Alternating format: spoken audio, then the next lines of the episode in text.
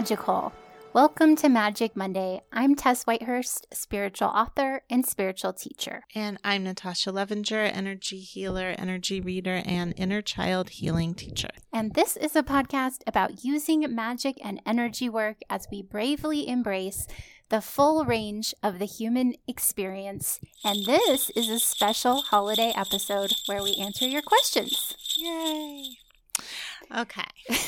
here we are. We are here. Before we get to it, I just thought um maybe well, first of all, we'll just get this out of the way. Um, if you want to ask us a question in the future, we're going to be having more episodes where that's possible, and you can either call us at 828 333 7181, 828 333 7181, or you can find us at magicmondaypodcast.com and hit ask a question.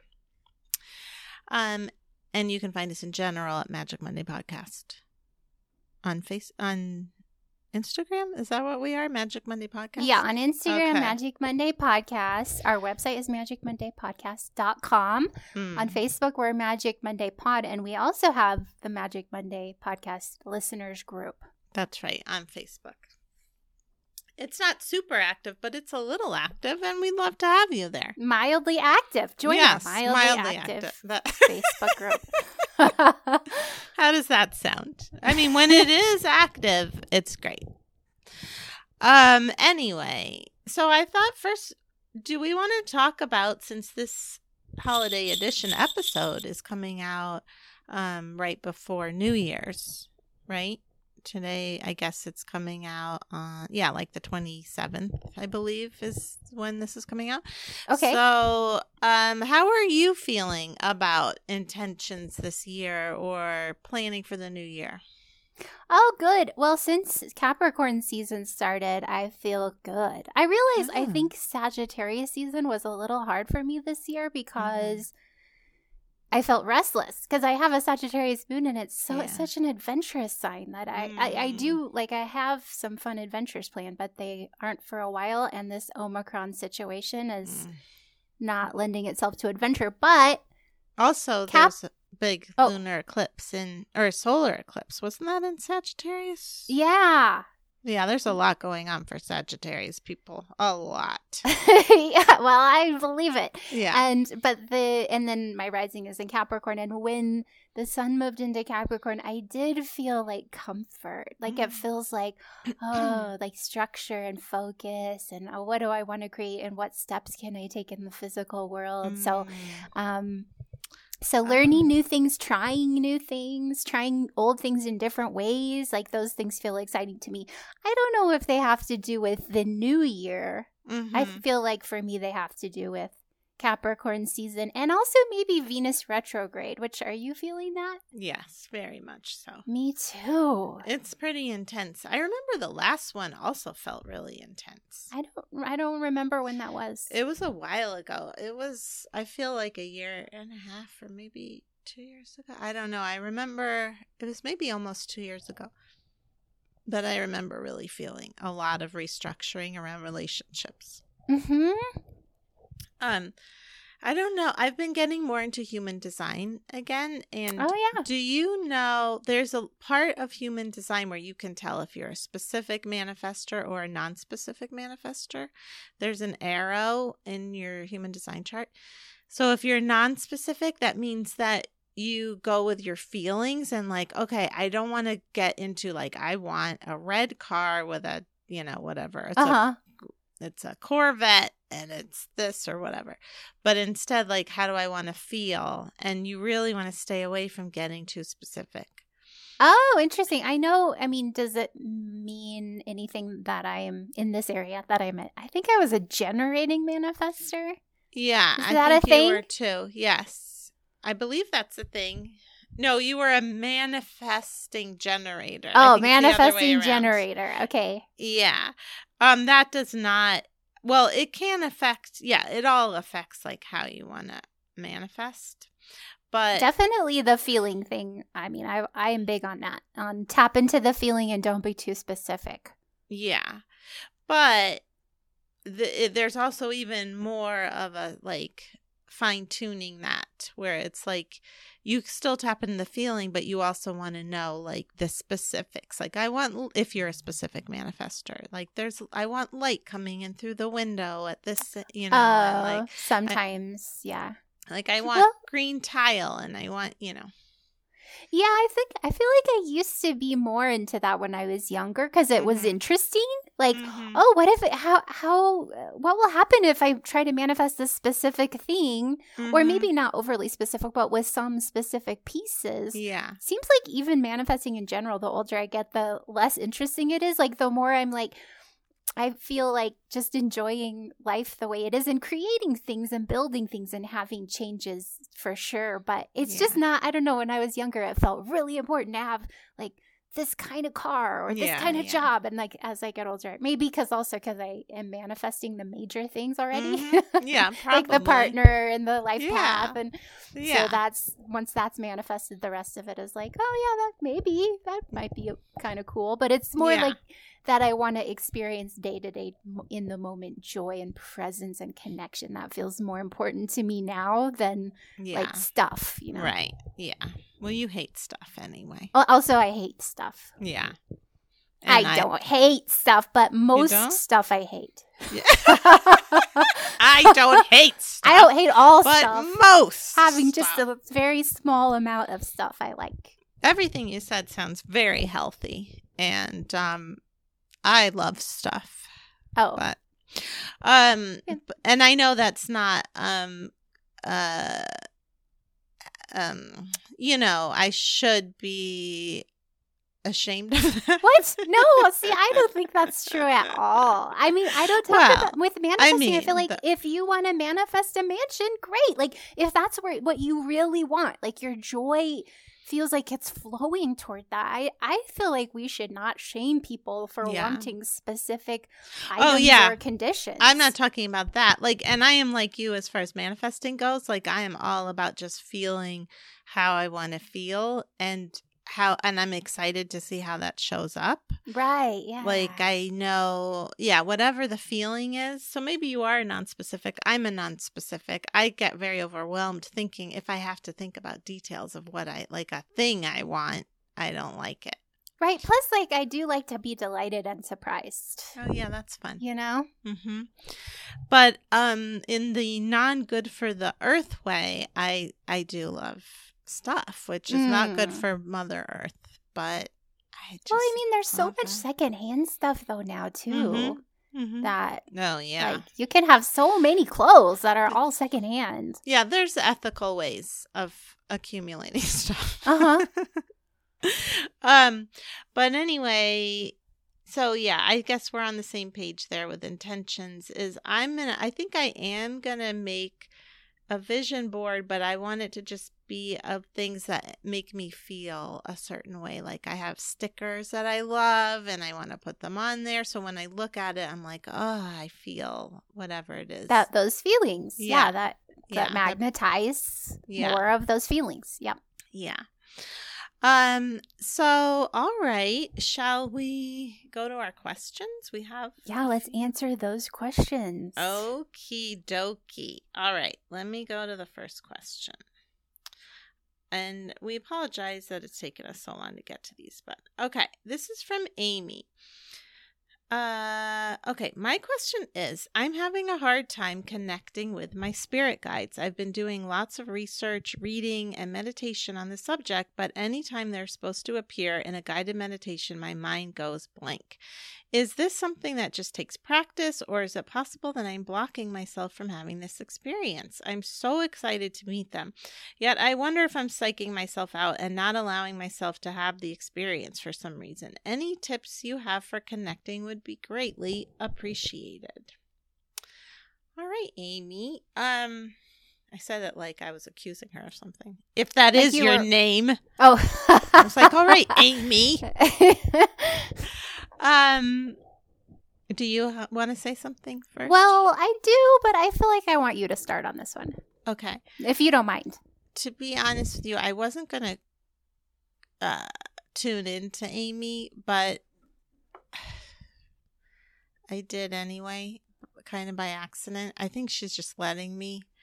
I'm just going to say this. Okay. Well, uh, first of all, to anybody listening, what I want to say is like, if you're having a hard time, I would simply, when you're in that state, ask yourself, is there something blocking this right now? And trust your information. Or, why am i not seeing something right now like ask yourself you have the answers um, i think part of it is especially when we're looking to connect to guides we are putting our power outside of ourselves not in that um like we think like oh god like they're like these beings that are like have more maybe have more power than us or something like that. I connect to my guides all the time um but it's um I'm just saying maybe that could be a stumbling block for some people if they think this is for other people or this is something that that other people can do or they have more power. You know, the guides have power and I'm just like this. But instead, I think maybe reframing it like just knowing you do have the power and you can choose to connect or not. So asking them, um, asking yourself, is there something in the way here that's stopping me from what is in the way here? Why aren't I seeing them? Yeah, um, I think another yeah. thing that can hold people back too in a similar way is um thinking there's a right or a wrong. Yeah. It's like, how is the spirit guide showing up to you in this moment? And that's yeah. significant. Yeah. Instead of like, is that right? Am I getting that right? You know, it's like that. Yes. That yeah. letting go of that part. That's with intu- intuition in general. Yes, yeah. Just letting your imagination go wild. Like, okay, I'm just going to imagine I had a connection. What would that feel oh, like? Oh yeah, what if? What if I knew? Mm-hmm. Yeah, what if I knew? What if the, what if I was having a connection right now? What would that feel like? I will say though, I do feel an energy in between you and the connection. And for some reason, I'm seeing like a sister energy, hmm. a spirit. And I don't know if that's from a past life because I'm not you haven't given me permission to read so I don't want to go in there but it just like really popped up pretty clearly. So what I would say is um just when you're doing that ask anything in the way of your highest guides please leave. If there's any um anything standing in the way of you hearing and seeing your highest possible guides thank you for leaving. You appreciate it, and you would like them to go. Mm-hmm. Um, because it did kind of look like a energy of just an old. I'm really getting sister from a past life. I believe it's a past life. Um, I, and maybe not, but definitely sister energy, and it's not an alive person. Um, and that they um it's like trying to protect, like, no, no, no, you can't get this information kind of thing. So just say, like, thanks, I appreciate it. And um, I ask you to leave now. But definitely, even though I just said all that, don't stress. Like, it should be fun. It should be play, you know, like, um, just try not to stress. It's like, like yeah. Tess said, you can't get it right or wrong. I mean, it's not about right or wrong. It's about, oh, what if I connect right now? Mm-hmm. Um, and my last point uh, thing I want to say about it is um, I wonder if you've tried writing, like just free writing, because that's how I first started connecting to my guides. I was like, okay, guides, what do you want to tell me about this situation? And then I just started writing. Um, so that might be a way to kind of get around any kind of buildup from a meditation that's like, and now your guides are here. And then it's like, whoa, whoa, wait, are the, you know, instead just like, okay, I'm just going to write whatever comes to mind. Yeah, that is a really good intuition tool to write because often like you, when i do that i think oh no, no there's not going to be anything like i'm not going to know and then i start yeah. writing i'm like oh like right. it's all it what i did know for some reason and that sometimes that can be a little hack there with intuition yeah. but i will say too for some reason i keep seeing a bee man okay like a man mm-hmm. who's also kind of like a bee like with bee hmm. wings he has okay. a kind of a bee energy that might okay. be one of your guides i don't know why. oh okay. he just keeps coming through that's cool yeah say hi to that guy because i think amy it seems like you have real green like fairy mm. earthy green i don't know like mossy foresty magical mm. energy and somehow that's connected to this bee guy okay I just like give it. you a head start there head start okay, our next uh, question is from Ina, and she says, Hello, thank you for your awesome podcast. I am an empath at the very strong end of the spectrum. In recent years, I've begun getting physically ill when experiencing other people's collective and or personal traumas and stresses. At times this happens without even consciously hearing about them or their issues, just being near them is enough. What's the best way you've found to build an energetic boundary to protect oneself from incoming stress that can affect the body? I have not had much success with the sporadic visualization that I do. Much appreciated. So my my suggestion, excuse me, first off is um just some regular energetic hygiene. I don't know if you're practicing that, but if you are practicing that, it's a really good way to know when your boundary has been violated and um like you'll have a baseline and also it'll be like a stronger baseline so that you can clear it out whatever what has gone in there. Yeah. Um I have I don't know, I mean I have these three holiday meditations that I have out right now and you may want to try that because I go into protecting your energy in those but one real i what i like to do is imagine when i'm out somewhere that i can if i'm worried about that um just first of all calling my energy back to me and then imagining that my aura has a gold fence around it. So it's like keeping my energy in other people's energy out and then when i'm done i explode the fence and their energy goes back to them my energy comes back to me. Um and yeah and just calling your energy back to you throughout just like keep calling your energy back to you. I like to imagine a big sun above my head and seeing the energy going in there and burning off anything that isn't mine and then letting the light flush out what isn't mine. What about you? Yeah, I well, I want to say I can really relate to this, Mhm. and um, what I have found that were really the things that really work for me definitely magical hygiene every day, energetic hygiene, clear your energy, shield your energy, and light. Um, I also recommend asking Archangel Michael to clear your aura and to surround you in light. To me, and you can do that multiple times. I do definitely do it once a day. But then if you ever feel like you need extra, you know, extra support, extra shielding, you can always do it again. mm-hmm. And then the other thing is black tourmaline. When I really have felt, there have been times in the past when I have really been like, oh, I just feel people in my energy feel they're just like, it's hard for me to separate. Then sleeping with a black tourmaline and keeping a black tourmaline close by is that's like added medicine for Mhm. those kinds of situations. And I also think that like the more you are in your own that's why I was saying energetic hygiene, like the more you're clear about your own space, the less people can get in in the first place. Like people can't get in unless you're allowing them to on some level.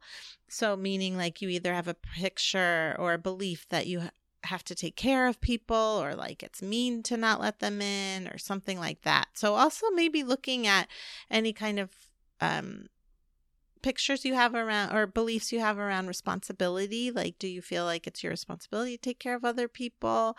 Um because if you're very clear like oh i own my space it really is harder for other people uh to get in. Like i used to be a sponge going places. Like my energy was so far out and i also felt very codependent with people and the more I took responsibility for my energy and called it back to me a lot and also knew, okay, worked on my responsibility stuff, which I still have, um, it it people can't get in as much. And I can feel right away when I'm like, oh, I can feel them coming in. Okay, immediately call my energy back to me and tell my little kid parts I don't have to be responsible for them. They can take care of them. I'm taking care of you, you know. Yeah, and then and all of that is important. All the stuff we've said already, Yeah. shielding your energy. And I do also want to mention that it's impossible to be completely unaffected by uh, Oh like, yeah, no world one's- events yeah, or no. people you love who are going through challenges. I mean, it. I think that's a kind of a thing you learn the dance of that when you're an Mhm. empath, where you like sometimes you just have to feel the feeling, like, oh, this is wow. There's a lot of trauma and there's a lot of pain, and let me just like not fight that and allow myself to feel that. And then sometimes, like Natasha was just alluding to, like you, you when you think, oh, it's my job to fix it, like that's when you know that the boundary has been breached. It's like feeling the pain of it and breathing through it, feeling sympathy, empathy, compassion. That's one thing. But then feeling like, oh, I have to fix it, or I, I can't feel okay, or I can't possibly feel joy as long as these people are suffering or these animals are suffering. Like, yeah, then that's something that you know there's going to be suffering so you, if you want to be on earth as a human like maybe there's you got to learn how to separate that out sometimes you know well i would say it may not even be a conscious thing that you know you want to be responsible for them this may oh, right. be like a thing where it's like that i used to just walk in the world not you know taking on everybody's stuff like yeah. feeling respons without con- if you had asked me like do you feel responsible for that right. person i'd be like no what don't yeah. be silly but the truth is I did feel like, oh, a nice person is res-. so therefore even I would feel their energy. So it's I do agree like you're in the world, you're going to feel your feelings, of course, but you don't have to feel everybody's feeling other people's yeah. feelings. You know, and well, then, uh, you do feel collective trauma, of course, like there's a lot of stuff going on with COVID and everything like you can't kind of can't help. Uh, that's that's something to be cleared out and you know give sympathy for but yeah it's not you don't have to walk in a room and process people's feelings yeah, just, yeah so i guess that would be kind of what we're pointing to here is like bringing some consciousness to your beliefs about that you know yes. like is it am i feeling collective grief because it's just there and i'm a human being and i feel compassion or do i really think i need to fix everybody's problems before i can feel okay you know? yeah yeah and do I feel responsible for people when it's not really my job to be or animals too? That's yeah, a thing animals. I've had in the past. I still have I know, that. You too. I definitely. I, I do sometimes still have it that yeah. too, but I used to have it to a crippling degree. Yeah. I mean, I kind of do if I think about it too much. Yeah. So I just don't think about it too much. I do yeah. what I can and then I don't think about it. Um that's why we have 10 cats and three dogs. Okay, moving on. So now this question is from Nicole, uh, who we love. That is. Uh, hi, Nicole. Yeah, hi, Nicole. Okay, do you have any suggestions for dealing with a setback while on a manifesting journey? For instance, you're feeling some expansion and growth in an area. You feel excited at this new energy and abundance coming in. It feels very aligned and you want more of it. But then that wave crashes and recedes and you feel a bit heartbroken, drained, and disappointed. You feel powerless, like maybe it was just a chance and not your manifestation powers that made things work out before. And now the tide has turned and the odds are no longer in your favor. Thanks, Tessa Natasha, for your insights. Much love. So I actually had emailed Nicole back because um there's this um commune I don't know what you call uh I guess it's a a group called to be magnetic where they oh right. are focused on manifestation and i really love it um and it really goes in line with what she's saying here but also they talk about this in lots of other places too about i think it's uh, i forget the name of the book you'll probably remember but when you hit like they call it the um oh shit the the thing where you expand and then the upper limit problem yes thank you oh okay yeah that's problem. from uh gay hendricks and the book is called the big the leap. big leap yeah mm-hmm. right um but also in to be magnetic they talk about this in a way that i feel very empowering which is basically you're co-creating with the universe let's say she's talking about a specific manifestation so you're co-creating with the universe and the universe wants you to be your most expansive self. Like you're here to be your most expansive self. And so it will basically throw things your way. They put it as tests, which at first I didn't love the way they put it, but now I actually do find it empowering. Like little tests of and I don't okay, like um uh let's say you um I don't know, uh, want to, what do you want? I, why can't I think of anything? We'll talk about like me with my book deal. Okay. Like I want a book deal. And so before that, maybe there are tests. I actually didn't get that tested with that one, but there may be tests about self worth. Like, okay, as I expand more, well, since I did have that, then I'm like expanding more. And then all of a sudden I'll feel tested about my self worth. I'll feel like, ugh, really bad. Like, let's say I'll look at, um, I don't know, um, like I'll look at Instagram and nobody is seems to want my post. This isn't actually a thing anymore because I've healed my Instagram stuff, but let's just use that as an example because I can't think of something else right now.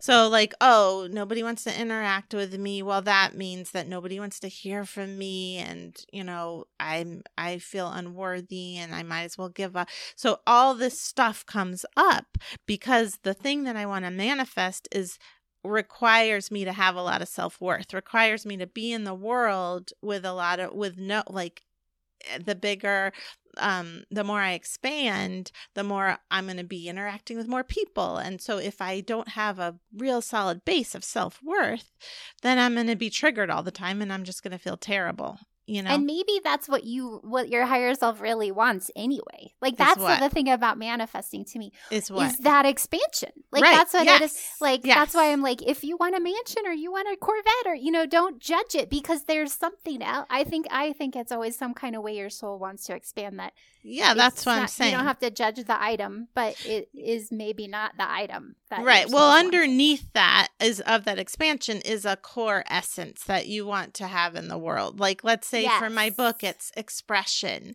it's yeah. um or feeling like i can create what i want in the world because like specifically in my life with my mom, she literally would tell me I couldn't do things all the time. So I have a thing now where my core essence is no, I I accomplish things. Like I'm an accomplished person. That's how I want to feel in the world. Yeah. So then the universe may throw me tests of like, well, actually, guess what? No, you can't. But it's really just a test for me to grow that self worth so I can feel I can integrate my inner child, you know, and say like, uh, no, I deserve to be here in the world and heal that. Yeah. So, this is a very long way of saying that those crashes are really just the universe co creating with you to say, like, okay, look what's coming up with this crash, with this, as she said, heartbreak. Let look at that heartbreak, heal that, love yourself for that heartbreak, heal that heartbreak, talk to your inner child around that heartbreak. What is she, what is she feeling? And then by healing that, you are expanding more, which the universe wants you to do. It wants your best. It wants you to have those core essences out in the world. Yeah. So it is actually, this test thing has made me feel more positive because to me, it's a sign like, oh, I am, it's working. Like, actually, even I feel like shit. I feel like my self worth is like nothing, people don't want me, but that actually is just happening so I can heal it because that shows me where I'm out of alignment with the thing I'm trying to manifest. And it's a good sign. If I'm not getting tested, that means like I'm actually not working on expanding.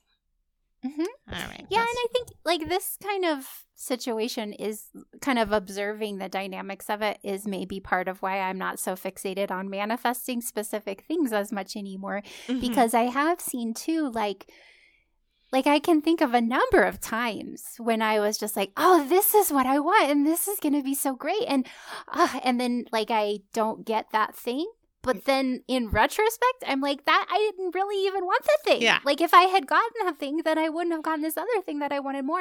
And the whole process of moving toward it, thinking I wanted it, trying to build it, actually brought me really great stuff in the meantime. Like it's this whole dance where I think sometimes we get attached. I mean, I know we do this psychologically, we get attached to the outcome like what happened at the end of the movie mm-hmm. was it a happy ending and it's like but the whole day it's really so much about the journey instead of the outcome and yeah. over time you do it's just like it that's just so such an oversimplification of i wanted this thing and then i got it where it's like you see all the different threads and all the different contributions and all the different things you learn in the the people you met and the ways that you deepened your perspective. So like the actual thing is so often, if not always, the point. Not to shame you. I mean, I think like when they think about manifesting a relationship with someone, like a healthy, loving, supportive relationship, I mean that there are so many benefits of that that aren't just the relationship, but I mean that I can see how that would be about more than just the journey of expansion you know? It's like you, those are that's the thing you want in your life because you're a human being and we want love and well, connection so well yeah but then that would come back to your core um, essences of what it is that you want to create in the world. Connection love right. like and also even that, that, it's like that's not the end. It's like this is an ongoing right. experience of being in a relationship and and continuing that love and connection and growing and how yeah. does it feel to be with somebody. Yeah all the things whatever we want should never be shamed because they're always a reflection of some kind of thing that your soul wants to express. Like even mm-hmm. like for a while like with me because I do like things, I like beauty and then it would help me feel better about because at first I was like am I just superficial but like my Libra moon is all about beauty and and um you know expression through the esthetic mm-hmm. and like so that's really when I connect, like when I find like a shirt I really like or something, it it makes me feel more alive and more mm-hmm. me, and that's why I love it. So connecting to an expression, and that's one of my core things is expressing, um, yeah, and connection. So, yeah, I hope that helped that answer. Um, okay. So our next question is for you, Tess, from Laura. She says, uh, I love the podcast and really enjoyed practical magic on the health and family area in the Bagua. I followed the Instagram post and Tessa's blog to draw my Bagua on my home, which was a lot of fun. But now I'm wondering what to do with it. Do you mind doing a quick walkthrough? Of each area and what things we can do to increase the feng shui or manifest in each area. I'd also love to learn more about feng shui and think an entire episode would be super interesting, or any book reference is appreciated. Thanks for everything you do. Okay, so this is a very, I mean, the Bagua, I can tell you, I will. I'll go through each of the nine it areas. Specific. Yeah, a lot. Yeah, and it is really complex. And it not, I don't want to say it's complex in a way where you can't access it immediately, but just that I could talk about it for hours. we yeah. could go very deeply into it. Um, but I will say, that I highly recommend if you want to learn how to some immediate practical applications. I highly recommend the Western Guide to Feng Shui by Terah Kathryn Collins and also the Western Guide to Feng Shui room by room. That's actually mm. my feng shui teacher when I went to feng shui school. Oh, okay. Was Terah Kathryn Collins. So I'll put those books in the show notes. Um, but so this is in case you our listener who doesn't know, the Bagua is it's like a tic-tac-toe board of nine life areas that appear in your home in feng shui. So I'm going to talk about if you want to find out where they are, you can go to tesswhitehurst.com and in the search bar put on put in how to draw your bagua and I have really specific instructions for how to do that even if your home is not a perfect square or rectangle. Mm. So you'll be able to do that.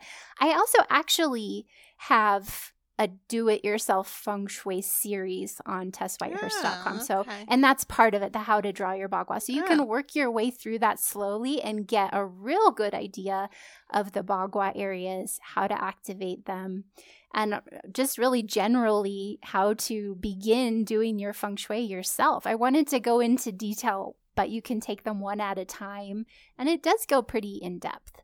Mm. So, um, just to do a run through, quick run through of the nine life areas, the center, I'll just talk about the center first. That's where all the other areas merge and mix. It's kind of like groundedness. It's feeling uh, like all the parts of your life are interconnected. And so, and there's also a cross bagua that's part of. Oh, and and you know, my book, The Art of Bliss, is all about the bagua. So if you want to go deep into that, but um, the, the it it's a kind of they interact. All the areas interact with each other. So I'm going to talk about the two that interact. It's like across the, the the one area that's directly across from the other one is complementary to it. So I'm not that's the order I'm going to go in is I'm going to talk about the pairs. Okay. So first I talked about health and family and that's directly across from children and creativity. Mm-hmm. So, health and family is about community, it's about your physical health, and it's about feeling resilient. Mm. And it is aligned with the colors green and blue and forests, plants, trees. Children and creativity is directly across from it. It's about your it's about playfulness, feeling childlike, feeling joyful. It's like about whimsy. And it's also about your relationship to your children and your relationship to your inner children. So the colors are white and metallic and mm. pastel. Mm-hmm. And the um, images that go with it are like in the I Ching, it's aligned with joyous lake. So I think of like dragonflies and frogs and unicorns, mm-hmm. whimsical okay. sort of forest creatures. Mm-hmm. Then there's um, fame and reputation, which is directly across from career. Fame and reputation is aligned with the fire element, mm-hmm. and career is aligned with the water element, deep water. These are complementary because fame is how you express yourself in the world, and career is how you are deeply aligned with your inner truth and joy. Hmm. Like that flow of who you really are, what nourishes you. Mm-hmm. So if fame and reputation is activated, but career is not, then you can get burned out or you could be famous for stuff you don't really care about. And then if career is activated, but fame and reputation is not, you can feel very isolated and start to feel depressed because you're not expressing your gifts or sharing them with the mm. world. Mm-hmm. But they are important. All these these pairs really help balance each other. Then there is um, prosperity, wealth and prosperity that's directly across from helpful people and travel. So, wealth and prosperity is uh, like it's a gentle wind. That's the I Ching alignment. It's a gentle wind flowing through your life. It's like you can think of wind chimes or um, like a windmill, sort mm-hmm. of taking that invisible flow, that gentle invisible flow, and translating it into something beautiful or something helpful. Mm-hmm. You can also kind of think of like palm trees swaying and feeling like nourished by by the earth, by by the wind. Mm-hmm. So, and that's, you know, having a prosperous flow, all kinds of resources. And then helpful people in travel is um, creative heaven. It's the part of the Bagua that is aligned with all forms of help in the seen and unseen worlds. Mm. Angels, I really think of angels when I think of helpful people in travel. It's that invisible heavenly realm of orchestration, creating connections, being in the right place at the right time. So you can see how that nourishes wealth and prosperity. Mm-hmm. And also how wealth and prosperity nourishes that because it's also about being a helpful person. It's about allowing help. It's about offering help. And all of those nourish wealth and prosperity. And then the other two are love and marriage and knowledge and self cultivation. Mm. So, love and marriage, receptivity, it's a receptive earth in the I Ching. Mm-hmm. And that's being open to romance, your heart being open. It's being sensual, allowing yourself to feel your feelings to be in your body. And those all have to do with attracting and maintaining healthy and harmonious romance. And then across from that is uh, knowledge and self cultivation, which has to do with all forms of self help and self improvement, exercise, meditation, and study. And I feel like we intuitively know that connection with love and marriage because, mm-hmm. you know, it's like that feeling of like, oh, I'm going to exercise and I'm going to learn and I'm going to, it's like that. You can feel how that's connected with being like, okay, now I feel like I'm taking care of myself. I love and approve of myself. I'm doing things that are helping nourish me and helping me evolve. Now I feel like I really want to connect with someone else and open up to someone else and share that with someone else. And then also vice versa, like the uh, having a healthy relationship can also help you take care of yourself and support the things that you want to learn or the ways you want to grow or the ways you want to evolve. Mm-hmm. So that's a very brief overview of the nine life areas of the Bagua. Is that, did she ask, you know what, I went away from that question, but do you have that question? I wonder, was she asking like what to put in there or? Yeah, seeing how that makes it a much longer answer. Yeah, yeah. so uh, I could go. I could go through real quick. So, Well, um, helpful people. Oh, what? I don't know. Well, okay. I could do a quick walkthrough of each and what things we can do to increase the feng shui or manifest in each area. Yeah. Well, okay. So first of all, clear your clutter. Mm. A- adding little, um, you know, enhancements if you're not clearing your clutter is really just such a band aid cure. Um, but there are certain colors and textures and materials that and, and images that go well in each area and if you want to go in deep i recommend looking at my do it yourself feng shui series and or reading one of the books i mentioned Mhm. but I know I did start out by talking about these um, career area, water, watery, dark colors, Okay. and um, like dark blue, black, mm-hmm. and also mirrors, pictures of the ocean, Mm. water features, Oh yeah. and then fame and reputation, reds, oranges, radial shapes, um, lights, candles, Mhm. uh, pictures of people, pictures of animals, animal uh, prints, or animal materials. Secondhand, I hope. Mhm. Health and oh, I already said health and family is plants, trees, greens, blues, Mhm. stripes, wood, stuff like that. And then children and creativity. Oh, I did say pastel, white, Yeah. metallic, and then images, whimsical images. Mhm. And in uh, wealth and prosperity, greens, blues, reds, also maybe metallic gold and purple. And anything that feels abundant to you, like an orchard and fruit, uh, or like a, a bowl of fruit, or um, like a lush forest landscape, or a beautiful vacation, or like a sparkly ocean, something that feel and, and things that feel luxurious Hmm. helpful people and travel pictures of angels pictures of the sky Mm. whites grays and metallic materials also crystals So where are you in the Bagua in your office? i'm in knowledge and self-cultivation in my Oh, house okay.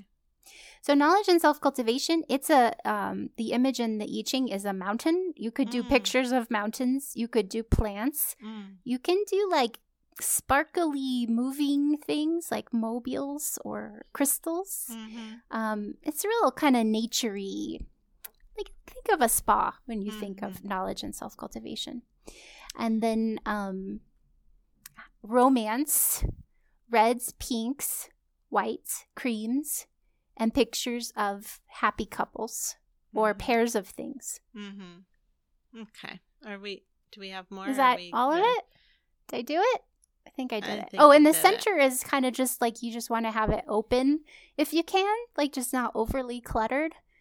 It's also aligned with just earth. So if you do get to choose colors for that area, like tan, beige, yellow, earthy kind of neutrals. Okay. All right. But it sounds like your class or whatever you have on there is a good place if you want to go deeper. Yeah, you could go to tesswhitehurst.com and put in DIY feng shui series. All right. So we have two more questions. The next one is from uh, Beth, and it actually I'm realizing is kind of similar to the er, the one about boundaries, but I'm gonna still read uh, part of it. And okay, so she says I'm an empath who also has CPTSD. Um, I've been in therapy for 10 years and have come a long way in my healing. After a recent weekend of solitude, I came upon the realization that my trauma may have caused me to deal with my innate empathy in an unhealthy way. Through my recovery, I believe I've trans- I have transformed the compassion I once felt for others into paranoia and stress when someone around me is unhappy or vulnerable. Through my recovery, I believe I have transformed compassion into stress. Okay, I've become irritable and impatient. I spent so much of my life taking care of others that as I heal, I've become incredibly possessive. Oh, I see, of my emotional energy. Mhm. So, okay. Um, a phrase I commonly say these days is Is it too much to ask that the adults around me handle their shit without needing me to bail them out? it's not a fun feeling. And I end up feeling really bad for not being there for people. But being there for people has been dangerous for me in the past. I'd like to return. I'd like to work on returning to a balance of compassion and keeping boundaries such that I can retain control of where my feelings go, but I can be more accommodating of others' needs in a healthy way. I hope this makes sense. If you have any tips, meditations, advice, books I should read, I'd be so grateful. So, yeah. Um it sounds like it's kind of like it's what we talked about before about feeling responsible for people. And what I'm hearing here, if this is right, is that you are taking more ownership of your space and you're realizing I have a right to this. But what I believe is happening is there's still a picture in there, a feeling in there that you're responsible, but now you're mad about it instead of just like going and giving up your autonomy and helping. It's like, God damn it, now I yeah. have to help these people. like, why do I fucking have to help everybody? But the the the problem is that underneath it is still a belief, even though you're mad about it, that you are responsible for people. So if you can understand like you know what if if you really are surrounded by a bunch of adults who aren't handling their shit that's still not your responsibility and maybe it can be frustrated frustrating to observe but if you truly knew innately that this is not my stuff you would either maybe find it amusing or like uh, that's annoying but that's you know i'm i don't have to deal with it. It's not my stuff. Um because you shouldn't be handling adults stuff. You the you they may need to bail you out but if you have no responsibility pictures if you if you really know it's not your job then you can set boundaries there and without any charge. It would just be like oh yeah i'm really sorry you're going through that again. Um i can't i wish you know i can't help you. I i'm not um I'm not going to help you. not even I'm sorry, but just like that's not you don't have to explain it to them at all but internally you can know like yeah that's not my responsibility. That's too bad that's happening but that's not my responsibility. Um, the more that you can come to that place of not feeling responsible the more you will feel just that compassion like oh that's so sad they're going through that. It's not my job whatsoever to help them. Um, so i would recommend codependent no more would be a mm-hmm, mm-hmm. great book. Um really also there's a I love even more than codependent. Well, after you read codependent no more, they she has like a daily journal thing I think with daily um like just it just rein helps reinforce like she'll give examples every day of something where she's letting go of responsibility for people or not having to take care of them and um because it does sound like you've kind of swung to the other end of the spectrum in terms of taking care of people um, and at some, when you get to the middle end of it when you know when you are better able to discern what's yours and what isn't yours it won't feel so charged with like um just like feeling like it, it's up to you to do it because it isn't up to you even if people are telling you. Well and i think what makes it tricky is that we do support the people we love. I mean, in yeah. many ways. Yeah. You know, we listen to them, we offer advice when it's appropriate. It's just when we are codependent, which mm-hmm. I was raised to be codependent with yeah. both my parents, then we don't see, like, oh, it, now I can see how much I was crossing boundaries with trying to fix, like my mom, for example, mm-hmm. like buying her books, getting her healings, you know, like mm-hmm. t- just that it, it, even as an adult.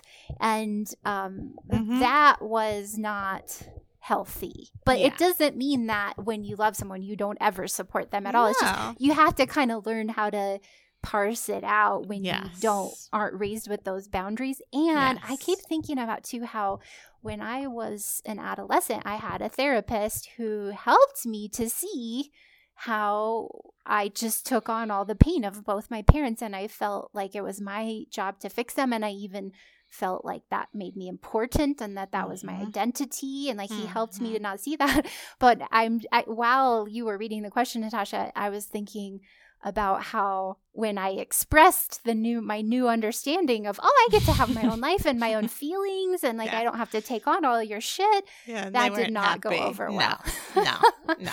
The people who they they do not the people who have been crossing your boundaries have no investment in you setting them. right. So that I think that's something to be aware of also is that oh, if yeah. you still are because it, it took me until I was 35 even though I I had that therapist when I was you know, mm-hmm. 12, 13, 14. Um, once I was 35, I was like, oh, I am still trying to fix my mom. Mm-hmm. I'm still, I still feel responsible. Mm-hmm. And like, even though I had that realization at the time, because it wasn't, I wasn't able to still have her, I needed to have a relationship with my mom and yeah. I wasn't able to have a healthy one while I was living with her. Yeah. So it took me a while to figure that out, but it didn't, it, it's like I was so, it was so natural to me to fall into that pattern when I knew that's what she expected from me. Yes. That that is something I needed to really look at and heal mm-hmm. and fix was like how do I really get out of her expectation of how I'm supposed to act toward her? And not just expected from you or I'll just speak for myself with my mom required. Uh, required for lo- yeah. like it was like uh, or or I was out like uh-huh, if I exactly. set those bounds.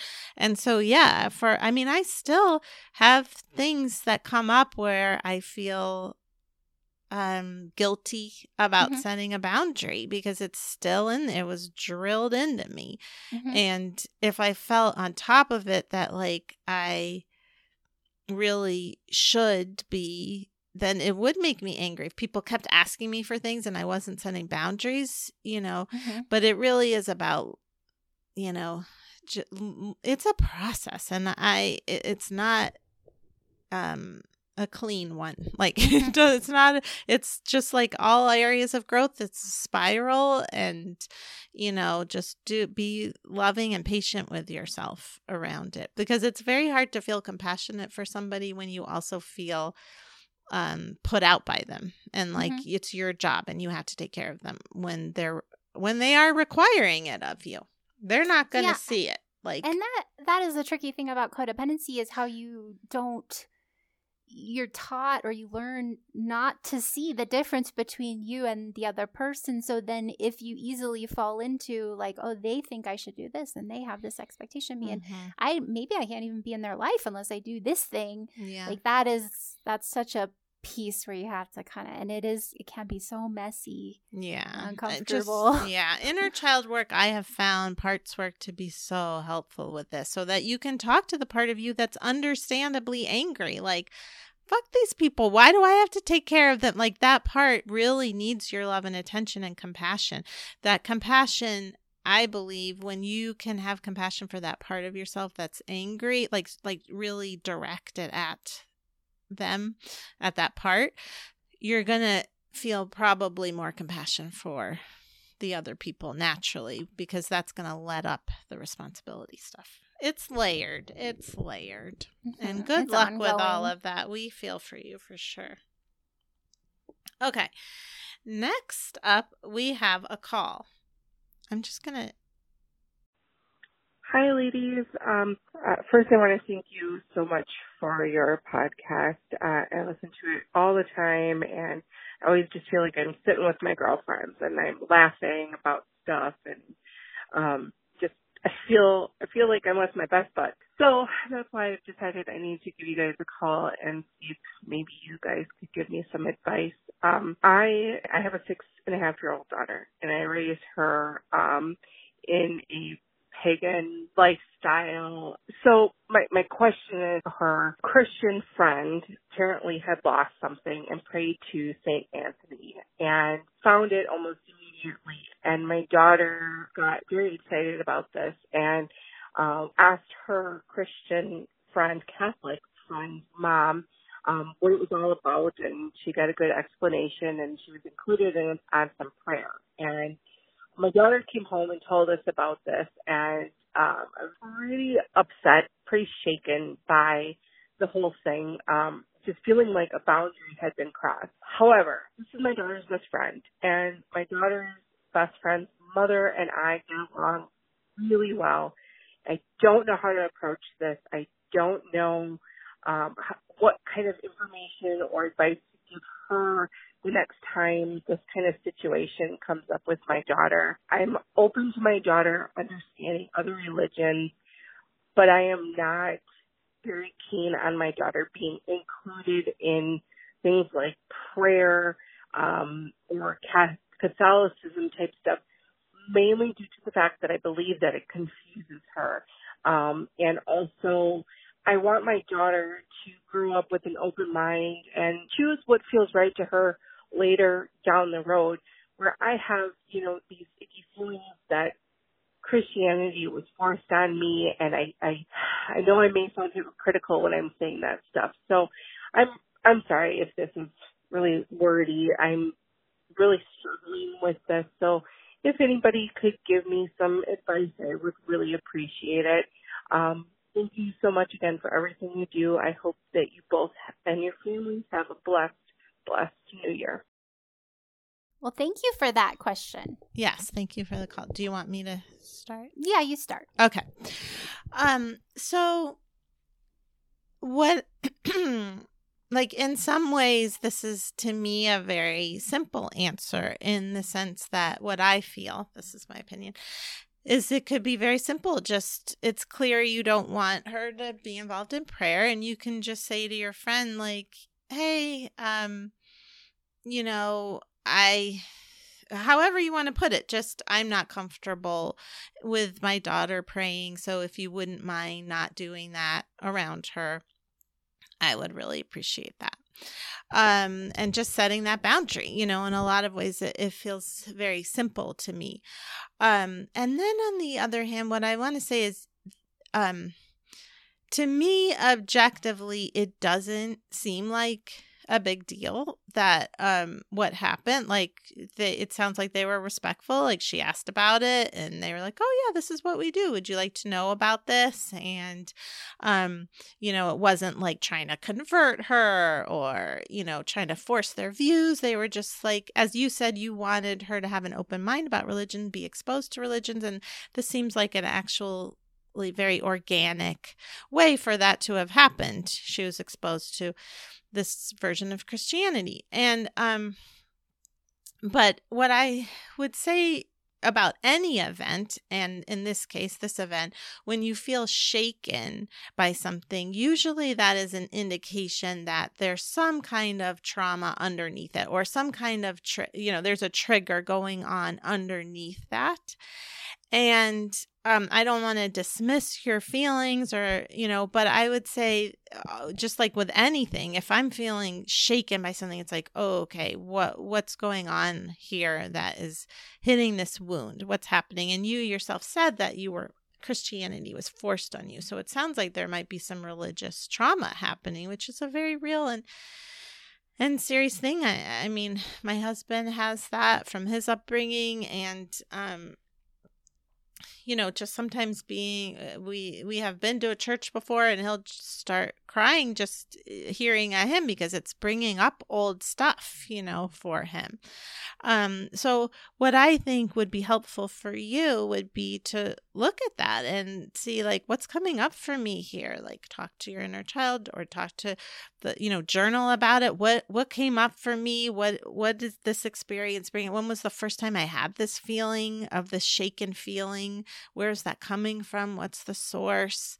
And um really looking to yourself to or you know getting help with it too if you want um as far as really healing what that wound is about. Because again to me it doesn't seem empirically like the person did anything wrong like um in a boundaried way. It seems like they were respectful but again you have every right to say like oh i don't want my daughter to be a part of that. And you know just saying that very clearly like you know i that's just not something i want her around. But you also did say like i said you also did say that you want her to have other religions. So it se- it does seem like a bit of a contradiction there. And i think that contradiction is because it's getting confused with your past hurt about this which is very valid and real and looks like to me it could use some healing and exploration for you yeah. What do you think? Yeah, that all makes sense to me. I I mean, if you listen to the podcast, you know that I actually really like the Catholic saints, many of them. Mm-hmm. And that I find personally um, a lot of stuff like that, like calling on St. Anthony, which I have done to find lost objects, Hmm. to be a very magical practice. There's Yeah. a lot of magic in it. And so um so that could be a way that you talk to your daughter about it. Mhm. Um also having been raised Christian. I was I don't know if you were raised Catholic. It sounds like maybe you were since this particular thing triggered you. Uh, my parents were Catholic. My grandma, my grandparents were Catholic. My parents were Catholic when they were little. But then when I was raised, my dad still was, but he didn't take us to church except when we were really little. And then my mom took us to me and my brother to Baptist to a Baptist church, and that was traumatizing. I mean, Mm. I was felt very afraid. I wrote a blog post about it. Felt Mm. afraid of being possessed, and um, felt afraid of hell, and it felt scary. And I also think there's there are a lot of sexist aspects to Christianity. Mhm. So I understand that. I but the way that I have processed um my relationship with religion is that now I like to be inclusive. Like I like to feel empowered by like oh I really I love the saints. I don't have to believe all the things, but Mhm. I can have a connection with the saints in that way. And then if I feel connected to another aspect of religion, like that's a way that people have interpreted their interconnection with spirit. Because for me, that was part of the confusion, I think, maybe of growing up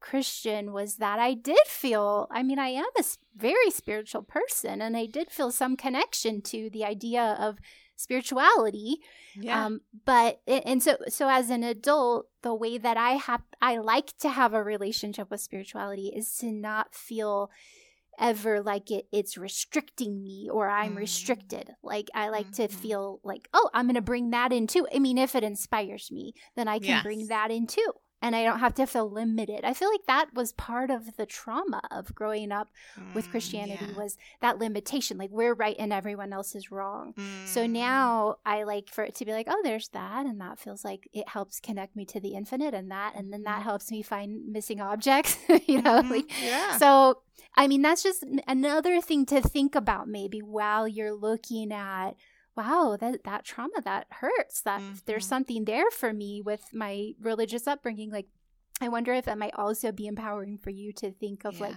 oh, what if I could? uh, I mean, maybe saints aren't going to be your thing, but what if they Yeah. didn't intimidate you? See, that to me, that's a big thing. Is I really don't ever want to feel that spiritual intimidation ever Mhm. again. So Mm. for me, like I, like I was saying to Natasha, like I want to make religion my bitch. Mhm. not, I mean, not in a like a way where religion is something. Well, it is because spirituality feels inclusive and open, and then the word religion feels uh, limiting. yeah. So if I can open up that whole category to spirituality, something that doesn't ever make me feel afraid or limited, then. I feel empowered. I feel safe. yeah. So and just it- and- another thing to think about. Yeah, because I was going to say if it was forced on you, then then it is. I can see the reaction of feeling like I don't want my daughter. I don't want that on her. I don't want Yeah. that. You know, and um, that makes a lot of sense. Why you would feel Right. extra extra protective of her. But I would say that that part that is being feeling really protective is maybe a part that is trying to protect you from being hurt again by religion because your daughter is you know open and like what's this? What's this? Oh this is cool. That's cool. What's that? You know and but you have a lot of pain around that. So i think it's like a protector part inside you that is wanting to protect little you from ever getting hurt like that again. And if you're talking to that part of yourself with love and compassion then maybe you'll feel um more clear about about next steps in general. Yeah, and her. I do think ultimately, if you can feel have that openness with your daughter around it, then she will also not be raised with any kind of fear, Right, of less course, fear around the whole topic. When it's like, oh, that's how they do it. That's how they find missing things. You could, if that works for you and you like to do it, you could do it too, or you can do this spell that I taught you, or whatever. You know, that to me, that all feels like that's the relationship. I feel like is that is a healthy relationship with spirituality. It's- It's never scary. It yeah. never has to be scary. Yeah, it you don't- reminds me of um I mean my mom was raised Orthodox Jewish and I mean they all are Jewish, but I don't like the fact that I didn't know that like there was no religion in Jewish religion in my home, but uh, she I was raised Christian and um later that was confusing but at the t- it was christian but in a very open way. So it was like if you want to do it do it. Like she's like if you don't want to go to sunday school go- don't go. And like there was one time when i think i've told the story before where my sunday school teacher got real ominous with angel talk. She was like and then i was walking on the street and i i crushed uh so i felt something crush under my foot and it was a cross. And I realized that angels were everywhere. And I was like, oh my God. And then I got really scared of angels. and I was like alone in my room. And I was like, Mom, I'm scared to be alone. She just like didn't want to hang out with me, my mom. I think she was like ironing or something and didn't want to come upstairs. So she was like, I was like, you have to come here. I'm scared to be alone. She's like, why? And I, I was like, because she told me angels are everywhere. And she- my mom was like, oh, angels are not everywhere. If you keep thinking things like this, you can't go to church anymore. Such a Jewish, Jewish. it's a really different, yeah, different experience of being raised Christian. Yeah, exactly. It was in some ways it was just like everything was open. She just didn't care. So I do have that naturally just like, oh, what's this? Well, okay, fine. I guess it angels aren't everywhere. Like some people say that and then some people don't. And you know, but when you have trauma behind it, it's very hard to have a uh you know, untriggered response to all of it. So the more you can soothe that, the better. You know what? I was thinking when you were saying that about your mom, how my mom. This is fu- interesting to note to Mm. note my career choice, but Mm. she was Yeah. always like like everything opened you up to being possessed. It was like Oh, yeah. crystals.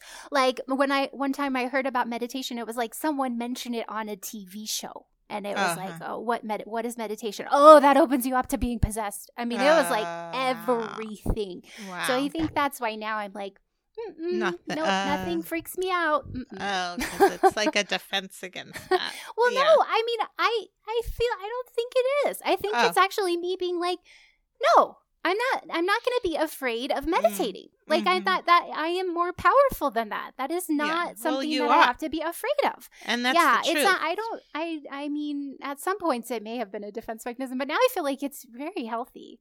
Yeah, I mean it can maybe be both. I don't know, but the yeah, I have never. That is, I am grateful for in some ways that open mind around that because for a while I was chanting like the Buddhist chanting Namyo Renge Kyo, and I remember I went to a boyfriend's house once whose mother was really Christian, and I was like, I'm gonna go chant, and she was like, as long as you're not bringing in any like I forget how she put it. She didn't put say demons, but it was something like that. As long as you're not bringing any evil Yeah. spirits, that's what That it was. And like I was like, uh, no, I'm not. Not that I know yeah, don't think so. Bye. all right. Well, that was our last question. We hope it was helpful. We hope you all have a wonderful new year, and we will see you not next week, but the week after. Sending love, everybody. Goodbye.